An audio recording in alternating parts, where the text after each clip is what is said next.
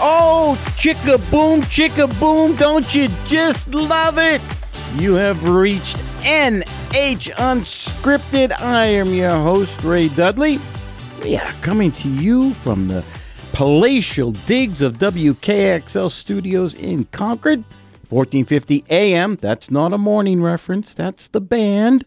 103.9 FM, both of those are Concord. And for you lovely folks in Manchester, you can find us on 101.9 FM. We are also on the interwebs at nhtalkradio.com.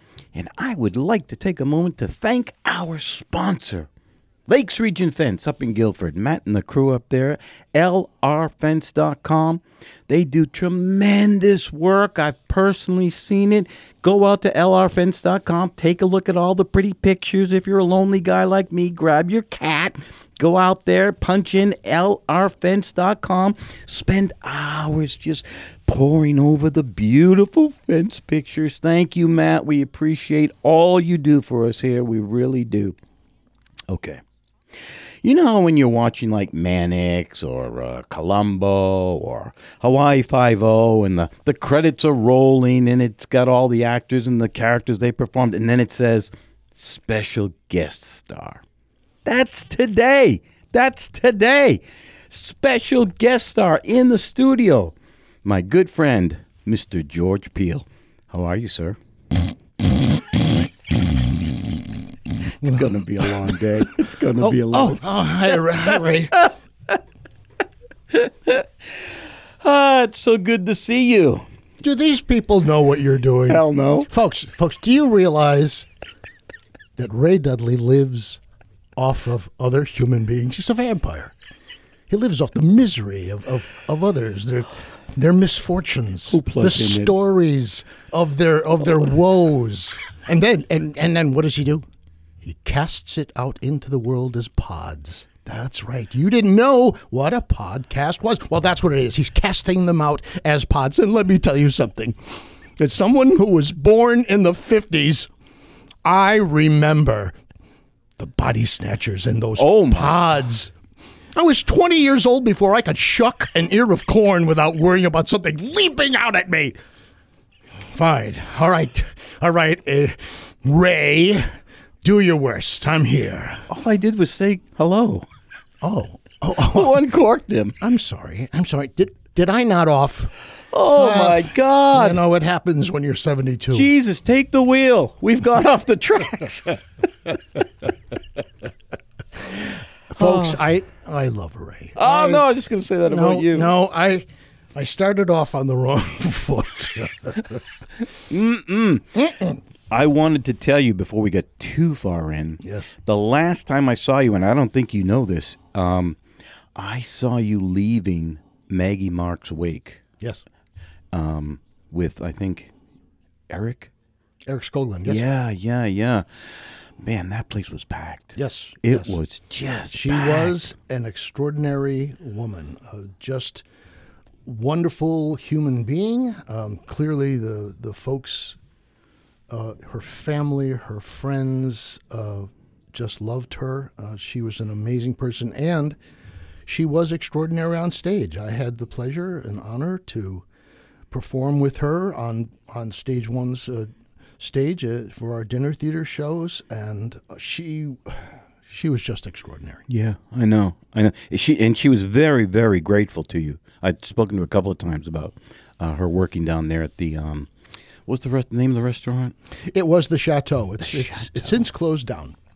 So, for those unlucky individuals who have no idea what we are talking about, give us a brief overview of your stage one stuff down there in Manchester and where you come from and all that. Well, that'll take a couple of hours. but Yes, I'm hoping. You know. but the the Reader's Digest version is uh, no, no. I started producing. Uh, I started produce stage one uh, in uh, 80, 81, 1981. Yes, I'm that old. Thank you.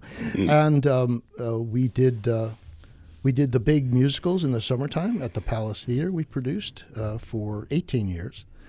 And then we also produced dinner theater shows in the fall and winter at the, what was then the Chateau Restaurant on Hanover Street, and we would do four shows a year in the winter. And um, and they're all small cast comedies uh, of all kinds. A lot of Neil Simon, uh, a lot of a lot of just funny, funny, funny, entertaining stuff. And uh, we performed there for close to 35 years. Dang. Yep, yep, yep, yep. So we had a great time. Got to work with uh, a lot of people. Never actually got to work with Ray Dudley at uh, the dinner theater. but, uh, he was above all that, you know. for those for those of you Still am. yeah. So, um, uh, but we we performed there. We had an extraordinary audience. We people after after we got to be known, people came show after show, year after year. We got to know people on a first name basis. They would sit at the same table with their friends, and uh, and then and and it got to be so personal and so intimate that people would talk to me from. The audience in the middle of performing, you know, and uh, and I would and sadly I would talk back to them because I had completely forgotten my lines. so I would strike up a conversation with somebody in the front row. By the way, how, how are you enjoying the show so far? Uh, excuse me a moment. I have to step off stage. Line, time, somebody give me a line. Hi, I'm back. And that was when you were young. and that was when I was young. And uh, and I got to work with so many wonderful people in that, and and Maggie was was one of those people. She just was extraordinary. We did a show together called the Six Dance Lessons in Six Weeks. Just a two person show, um, funny and tragic, uh, poignant and comic. It it really was an extraordinary play about the relationship between these two human beings. A young man who's a dance instructor and uh, an older woman who is a- alone and lonely and and dying of cancer. And it was just a wonderful, wonderful piece of theater. And uh, we actually got the chance to uh, perform it a second time um, years later, and had a great time. And both of us, both of us recognized it was just one of those moments in your career where you just go, "This is this is it. It doesn't get any better than this. It just was perfect. We were perfect for the play, uh, and the play was perfect for us." Those are, that's quite the accolades. Um, it's an. I want to segue off of that. Um, I have a lot of questions about um, that time period. I remember it well because there was this aura about working with George Piehl at the chateau, not just stage one, but sp- specifically for some reason the chateau, and I, I remember people talking to me with this reverence like they had made it. If if George had asked them to be there in the chateau, in their mind somehow they had made it. They, they there was this thing. I guess the fact that you either knew them or knew about them or something, and they all raved about working there um, and performing. And if you would explain real quickly, because I have another question about how things uh, came about, but the stage setting at the chateau. This was not just like a proscenium theater. There was no thrust out. Go ahead and talk about the uh, interesting digs there. Well, there are lots of different styles. There's obviously, like like you just said, there's proscenium, uh, which is the audience uh, is all facing in the same direction and looking at uh, the people on stage. Thrust is the same basic idea, except that the stage comes out into the audience to a certain extent and creates a little bit more intimacy because you're a little bit closer to the the actors at, at some point in time. And then there's the traditional theater in the round where there there are no walls that the basically the audience is completely encircling the uh, the cast. Um, all of them have their pluses and minuses. Uh, the most intimate is probably theater in the round, because everybody sees everything and everybody, and they move very close to the audience. In our situation there at the, chateau, when I first decided I was going to give uh, dinner theater a try, I I realized that theater in the round was not going to be a possibility in that particular space. Uh, the room was uh, long uh, and somewhat narrow. And I knew that uh, I needed the ability to have uh, an offstage area um, that was close by. And so I designed theater in the H. Hang on to that thought. A cliffhanger. Yes, a cliffhanger. We have our first NH Unscripted cliffhanger. Ooh.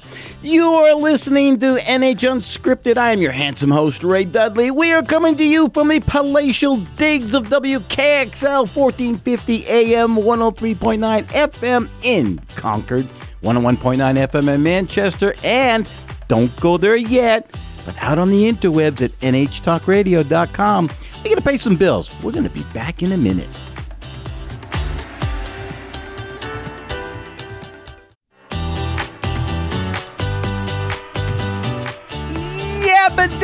Doo! It's NH Unscripted. I am your Bobby Sherman lookalike host, Ray Dudley. We are coming to you from the spa like studios of WKXL in Concord, where you can find us at 1450 AM, 103.9 FM, and for you blessed souls in Manchester at 101.9 FM. All of our shows, plus all the other ones here at WKXL, can be found at nhtalkradio.com. I am in the middle of a conversation with Mr. George Piehl, whom every actor worth their salt has sought to work with. Some successfully, some unsuccessfully. When last we met, George had left us with a cliffhanger of a theater design that he used at the Chateau restaurant. Take it away. back? Wait, wait a minute. I gotta wash my hands. Okay. Someone okay, get that geez, old I'm man. I think he's ru- Oh my God. He's like running down the hall. Okay. Were we talking? I remember something about talking. Oh, give him some applesauce, folks, and he's ready to go. So then there I was thinking, how can I design a stage in this this space? And I created just cavernous, right? It's just a big cavernous. No, hall. no, actually, it was a big, long hall because they would split it up because they, they had separate rooms. And if you opened up all the dividers, then you had this long, semi narrow room with, wait, with, with some obstructions too. There's a bar kind of sticking out. Anyway, so I looked at it and I went, okay, I'm going to put the stage in the middle of the room, like theater in the round, kinda except that I can't have the audiences all around it because it's narrow. So I'm going to, and I need offstage space. So I'm going to create a stage with walls on either side. So you had audience on each side. The audience was basically looking uh, at the actors and then continuing across the stage to the other audience. Thank God we didn't have food fights because it would have been terrible. or, or, or at least they weren't throwing stuff at us, the actors, because they would have hit other patrons. But what was fascinating about that, two things. One, like I said, the intimacy of it, because the audience was close. The audience really was uh, sitting, uh, you know, five feet from the stage on either side and uh, and so they felt like they were part of everything that was going on, and also the cast, the actors, were faced with a whole new way to block scenes, a whole new way to act, and at first it was odd because actors are used to facing the audience or facing three quarter to the audience and talking to the other actor who's facing three quarter to the audience, except that now you have audience on both sides. So the solution basically was forget the audience, forget where they are, walk into the space, which was always a, uh, it was always a single set play. So the space was a, a living room or a dining room or a bedroom of some sort uh, with exits and entrances all around the various corners of the stage, and you could get to a backstage area and change your clothes. And so actors suddenly found themselves looking straight at the other actor, like they would in real life. And it was at first very strange. Yeah, you had to I bet. break yourself of a habit of turning kind of a little bit towards the audience. But then once you got used to that, you could do scene work where you were really face to face, nose to nose, eye to eye with the other performer, and uh, and it made such an extraordinary dynamic for the actors as well. It was part of a, a reality. Yes, uh, you moved around the space like you would a living room. How would you move in a real living room? How would you talk to somebody? Because somebody will be able to see you. The audience could see you. They might be looking at somebody's back for some period of time, but they were looking at your reaction to what was happening, what was being said, and vice versa. It just, and it moved wonderfully. It was a great, great experience. We did all kinds of shows in that space. I spent a, a great deal of time with uh, studying scripts because scripts had to fill the bill in terms of the limitations of that space. I was just going to ask you about that. So it wasn't. It was not a place where you could do a lot of tech. There just you just couldn't. Lighting was simplistic. Uh, staging was simplistic. Even the furniture and the all had to be basically simple. So all of the focus, all of the focus was on the play. Was it well written? Was it really, really funny? And those performers, those performers who could pull off being in a show with four, maybe six other people. Don't forget, it was a small stage. It Yes. was, Yeah. it was uh, it was uh, it was a total of 18 feet by 12 feet, and so you had to have people who could really just pull it off. There were no stars. Everybody had to be at their peak. Everybody had to be doing their job because there wasn't there wasn't anybody on that stage who wasn't really important to the play. when you were when you were thinking about what play to put up, were there some that were were just out of the question? Because how do I ask this? There are, I know for a fact that you like comedies; they work well. Um, and you're a genius at knowing your demographic. Your demographic loves you, and you play to them very well. Mm-hmm. It's always been a strength for you um, when when you were looking at things, did you tend to lean more towards comedies, or, or did you find it splitting? Was it easier to do a drama or, at times? How did you come about that? at first, my ph- whole philosophy of producing was what does the audience really want? What will, in, what will be enjoyable? Because I'm here to entertain them. I didn't start by thinking I'm here to teach them something. I didn't start by thinking that uh, I want to emote. Um, this was about making the audience laugh and enjoy themselves. So comedy was the most important thing. Even in a even in a in a play, the one I was discussing that I did with Maggie, the six dance lessons in six weeks, there's a tremendous amount of comedy. And the beauty of that play was, while the audience is laughing, there's a story happening underneath all of this.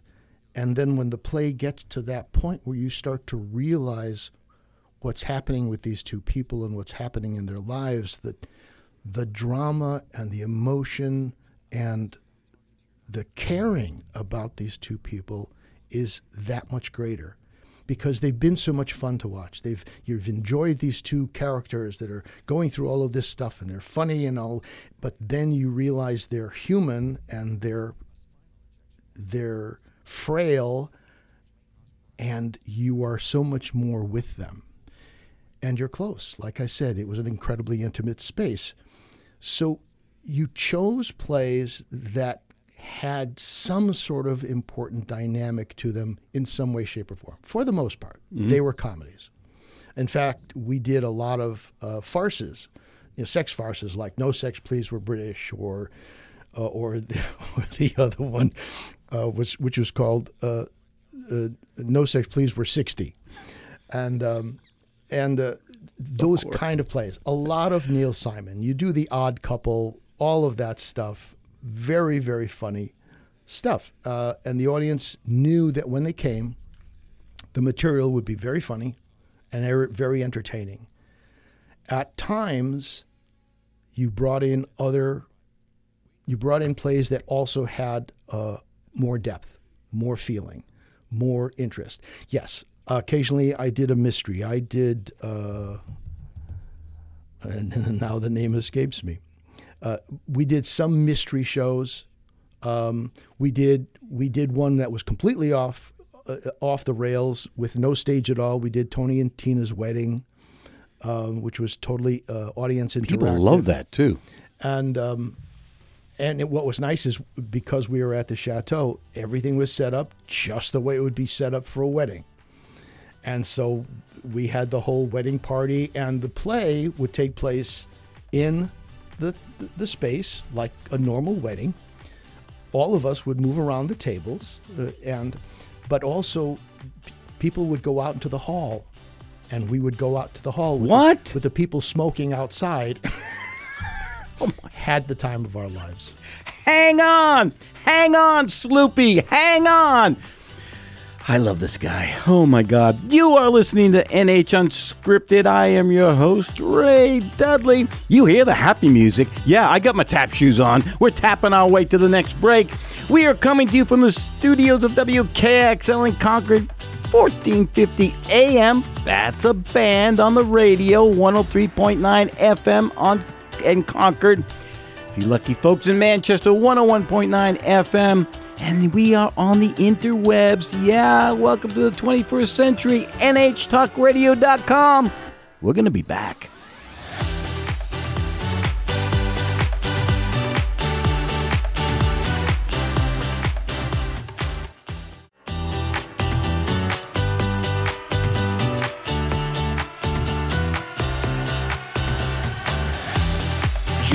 Julie, Julie, do you love me? Of course you do. It's NH Unscripted. Yeah, yeah, yeah. And I'm your host, Ray Dudley. We are coming to you from the beautiful palatial digs of WKXL Studios in Concord. You can hear us on 1450 AM, 103.9 FM, and down in Manchester, 101.9 FM. And we can be found at nhtalkradio.com. I have a good friend with me.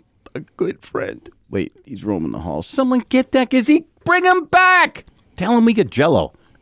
okay.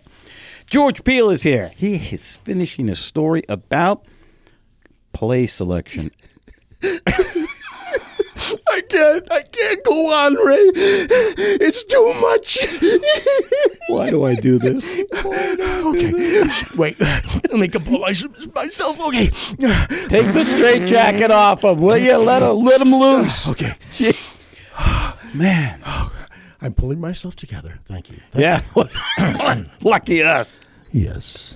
Hello, everybody out there in Radio Land. Yes. Uh, Now, continue, yes. please. Oh well. Please. Just do what you feel like. I was talking about Tony and Tina's wedding and Oh, yes. how, Oh, yes. how interactive it was, and and the space was perfect for it. And of course, I played the father. I played the Italian gangster father.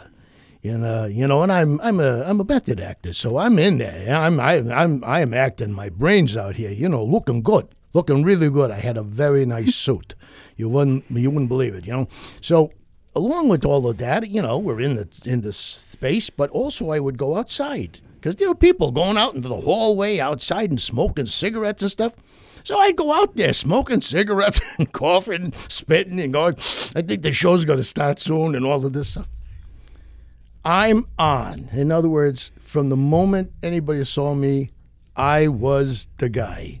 You know, that's all. Would you believe? In the middle of this production, I had a woman come up to me. She says, are, are you really, are you really like Italian? You really from Boston? "Oh, of course I'm on. I, am an actor. Yeah, yeah, of course I'm from Boston. I'm from the North End. What's, what, what's your problem? No, no, seriously. I need to know if you're really from, if you're, you know, this, this, this is real or not. Of course it's, wait, wait, what, what, what are you talking to me? Hey. Um, I'm having a problem with my husband. yeah? I was wondering maybe there was something that could be done. I swear to you, I swear to God, I'm standing there looking at this woman who wants me to off her husband. Two to the hat. Can you give me two to the hat? And I'm thinking, and I never got an Academy Award? God's honest truth. Oh man. Hey, You just don't believe the things that sometimes happen in the theater. life was handing you another career. You passed it up. you could have been like Louis Louis Two Fingers or something. No, no, I, I would go home, go home after the show, and my wife would say, "Have you been smoking? Are you smoking?" I I did not smoke in those days. Oh, I haven't smoked since college. Oh my God. Ah, college. College. Okay. Uh, good segue. Great segue. Thank you for the feed in. I'm I'm here for you, Ray. Thank- yeah, yeah. I'm here for you. I could tell. I could tell. Yeah. I'm just uh I'm I'm so happy about it. the other day, I flip on the radio, on comes Blood, Sweat and Tears. Takes me back to my high school years. And I'm thinking, wow. I immediately flash. I don't know what you did when you were in high school or whatever, but when I was a senior in high school, the popular place to go and hang out, believe it or not, was the graveyard. Literally, the graveyard. And uh, we would go over there. This is where this is the the rabbit hole I fell into. We used to drink Boone's Farm apple wine and listen to like Blood, Sweat, and Tears, Creedence Clearwater Revival, and on and on in the graveyard. Dude, we were tanked. And I thought, wait, George is coming in. I got to ask him what does any of that ring a bell with you? Did did you were you into that whole Boone's Farm and Bartles and James and all of that back then? And what groups were you like following back then? Boone's Farm, huh? Yeah, Wow. Apple. I under so much more. I understand so much more about you now, Ray. I, you know, sometimes Why do I play this straight? sometimes a door opens and you go, "Oh, now I get it." I should know better. I should know better. Uh, uh, you know, you. No. I'm trying to have a little conversation with a friend. He Go- digs so- a hole for me. So you know, it's like 1967, yeah, 68. Yeah, exactly. Thank and you. um, and and you're going to be you're going to be so point, disappointed, right?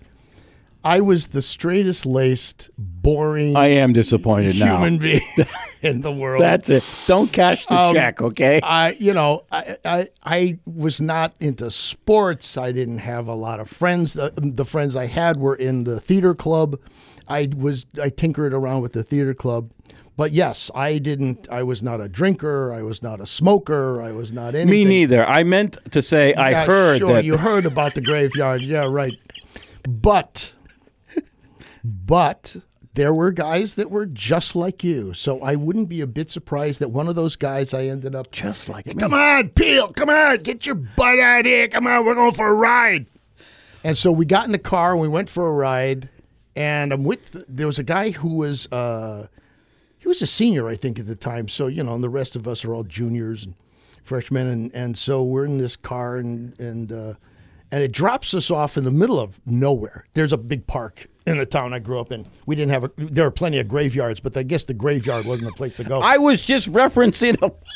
and and it could be because the cops knew that the kids would go to the graveyard for all I know. But you know, so now we're out in this park, in this back of this park, and we're going down this dirt road, and out comes these bottles of booze. Now, uh, you know what? Boone's Farm could have certainly been part of it. I'll bet it was. I remember that one of the guys pulled out a bar- bottle, and the other guys were going, "Oh, no kidding!" He brought out a bottle of Chivas Regal.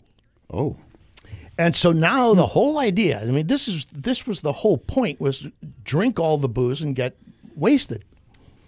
And so I'm but I'm with older guys and they're all having a good time and they're like tough guys and all this and they're playing on the football team and I'm, you know, and they're all getting plots to beat the band.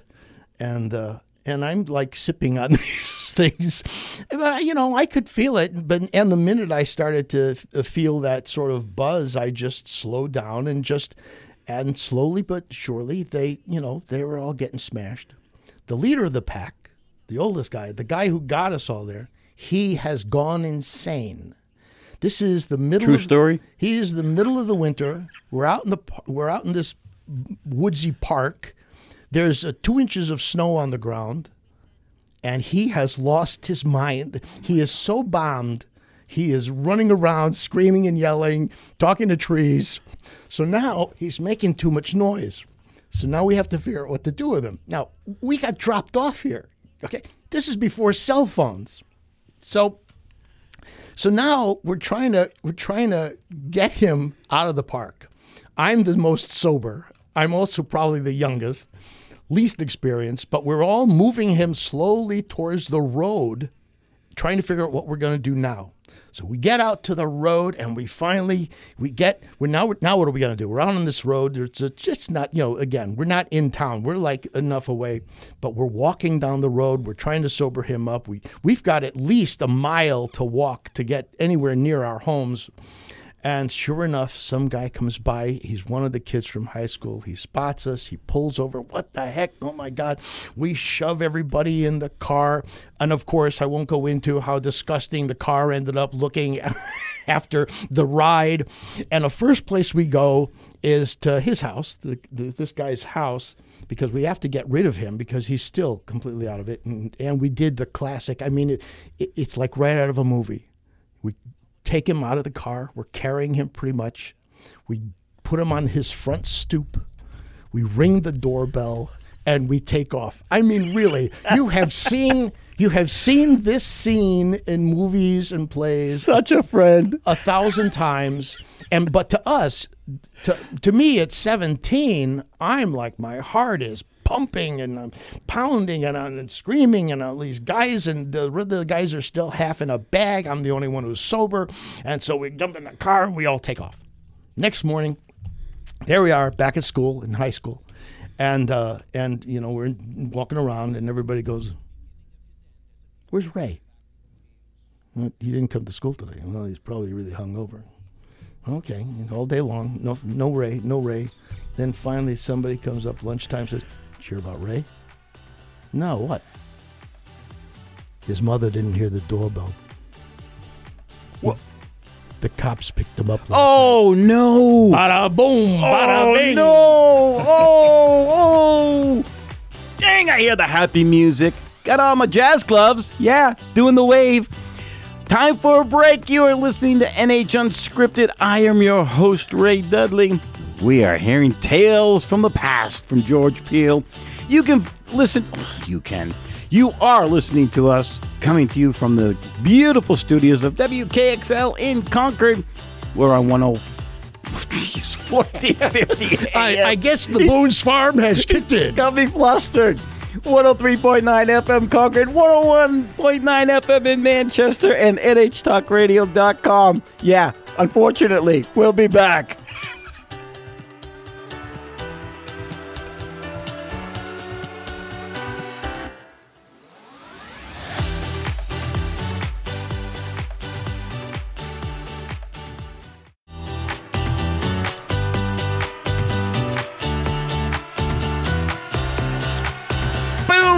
Uh, boom, baby. You are listening to NH Unscripted. I am your host, Ray Dudley. You are listening to us, coming to you from the digs of WKXL Concord, 1450 AM, 103.9 FM. And you happy, lucky folks in Manchester get to hear us on 101.9 FM. You can find this show, all the archives of this show, and all the other shows at nhtalkradio.com. In studio with me is my good friend George Piehl. He told us a tragic tale just a moment ago. A tragic tale.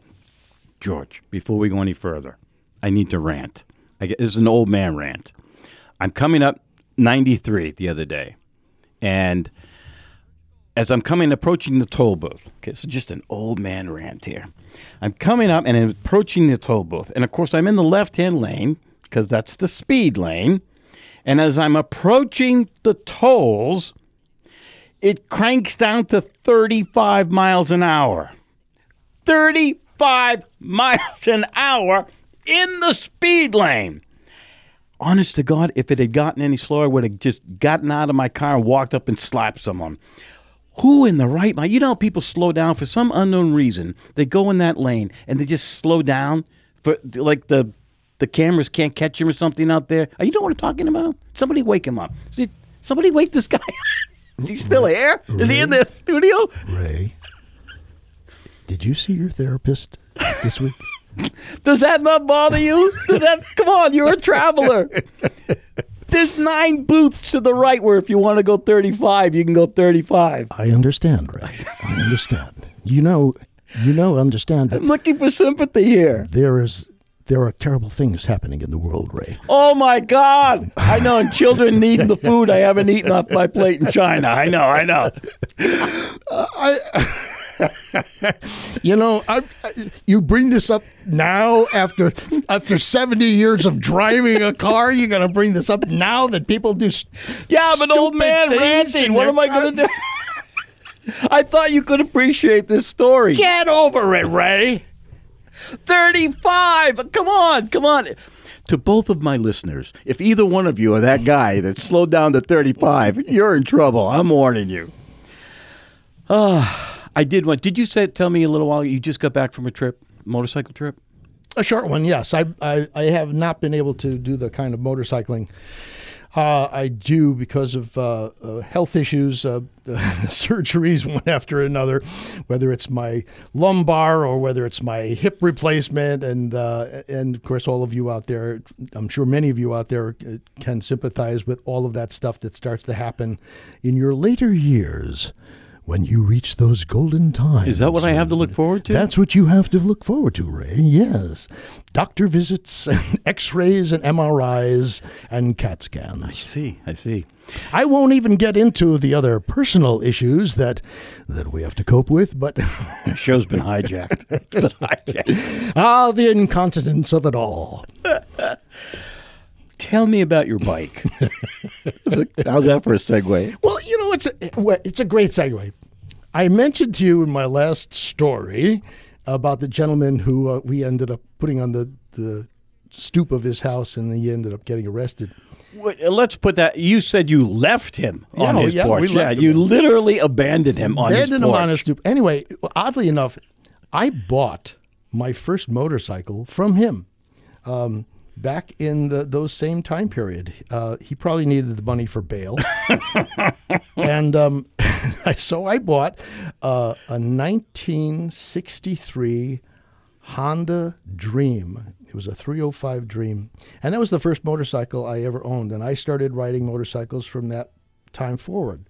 Um, over the years, I've had Hondas and I've had Yamahas, um, and I ride a lot. Now, during the during the years when I was uh, doing a lot of theater, there wasn't a lot of time for motorcycling. Obviously, my summers were completely eaten up with summer stock theaters, whether it was mine or someone else's. But um, later, as I be- got more control over my schedule, I was able to do a lot of riding, and I've always enjoyed it. I'm a backroads rider, not a speed demon. Um, I find I find that the freedom of riding a motorcycle uh, is just a great relaxer and refresher. Uh, like theater, like acting, you have to be focused. You have to be focused at all times because it's dangerous. Motorcycling is without is inherently dangerous. There's you're traveling at a, at uh, upward of 35 to 50 miles an hour, and at that speed, you will get hurt. Uh, no matter how much safety gear you may be wearing, you will get hurt if something goes wrong. So you're supposed to be focused, and I am. Um, and it is that awareness, that focus, and then using all of your physical skills, your hand eye coordination, your sense of time and space, using the motorcycle, feeling it move underneath you, becoming, uh, I know this sounds 70s, but yes, becoming one with that machine. It's, uh, it's exhilarating. And then there's the smells. There's the smells of the world. The springtime, summertime, fall all have their own particular smells, especially in the farmland. and the backwoods. But it's it's just a great, great feeling. I've been so I've been riding for over over 50 years now, and uh, I just love it. I just find that it is the thing that I find most relaxing. For a person who is never into sports, never into sailing, never golfed, it is my escape. It is my place to be. Are you a helmet on or helmet off person? I am a helmet on person uh, for the most part. There have been plenty of times when I have ridden without a helmet. Um, I'm aware, and I would like to say that it's a choice that I make at the time. If I'm in a particular situation, I will ride the motorcycle without a helmet. But as a general rule, um, I spent a lot of time and money finding a helmet that was so comfortable that you just wanted to wear it. Um, I don't wear a full face helmet or a whole helmet. I wear what's called a half helmet. So uh, it's very it's very 50s, very style of helmet that you'd see people wearing. It's uh, it's a top and it, it, has a strap that goes under your chin with a with a uh, cloth uh, things that go over your ears, and it's lightweight, and you get to hear everything there is nothing that impairs your vision. Some of the full size helmets really do impair your peripheral vision. It certain they certainly do impair your ability to hear your surroundings, and I want to be able to hear everything, see everything. Uh, I think that's important for safety. But again, summertime, hot weather, a lot of guys, are, it gets very hot inside a helmet. Yeah. And uh, and you have to find something that you really almost enjoy uh, wearing. And I managed to do that uh, um, in my career and find a company, and not not to plug anybody. They're they're they're called uh, Super Seer, S E E R, and uh, they make policemen's helmets. Um, and uh, they have a style that is all very DOT uh, sanction and part of uh, it, it fits all the bills. It's extremely safe, and yet it is extremely cool, cool and lightweight in the summertime. So it's heavier than a hat, but it has all of the protection that you're supposed to have, completely designed to protect you. Unlike what a lot of bikers will wear, what we call a beanie, which is literally just a plastic, a plastic bowl that you strap to your head to for, for legal. Oh, I've seen for those. legal purposes. Yeah, yeah, this, yeah. This helmet is not that at all. This helmet is a complete, well designed. And so, yes, for the most part, I wear a helmet all the time, especially now. Now that my hair is thinning, because otherwise I get sunburn on the top of my head. Hair's thinning. Please, please, please. Well, okay, Ray, not like yours. I realize I have, yes, folks, I have more hair on my head than than Ray. I opened that door. I, I regret that. But I'm sure he has more hair on his chest. Okay, okay. Um, I was going to ask you more stuff about travel, but I, I I'm going to dig myself out of that hole for a second. In case there are any actors or anything who happen to be listening to this, um, did you have a method? I don't know how many plays you must have memorized over your years. Mm-hmm. Did you have a specific method for learning lines? Uh, again, this is this is part of your craft. So the whole point of your craft is to find out what works for you. Right. That's true of whether you're memorizing lines or whether you're doing a character. I mean, we all know that there is people who act. They use the, the they, it's called the method, Yeah. or they or technique. Um, you find what works for you and your style. It's as simple as that. So now lines, you can memorize, or you can write it all down. Some people write out all their lines. Some people put it on tape and listen to it over and over again. Some people don't learn their lines until they've got blocking, until they're interacting, and they. All of those things, all of those things are useful and usable. Find out what works for you. I asked if you. I we're not going to find out. I asked him, Do you have anything that works? Okay, we got to leave it there. The happy music. My feet are dancing. My toes are twiggling. Yeah, yeah, yeah. We got to send them back to the home. Yeah, we got to get rid of them now. No, I don't wanna go! You have been listening to NH Unscripted. I am your host, Ray Dudley. We are coming to you from the studios of WKXL in Concord, 1450 AM, 103.9 FM. And for you folks in Manchester, 101.9 FM as well. Go out to nhtalkradio.com and find the archives. Thank you to everybody, especially my good friend George Piehl. I appreciate you so much, buddy. Thanks for the stories. I'm not sure they're all true, but hey, I just let him talk. We'll be back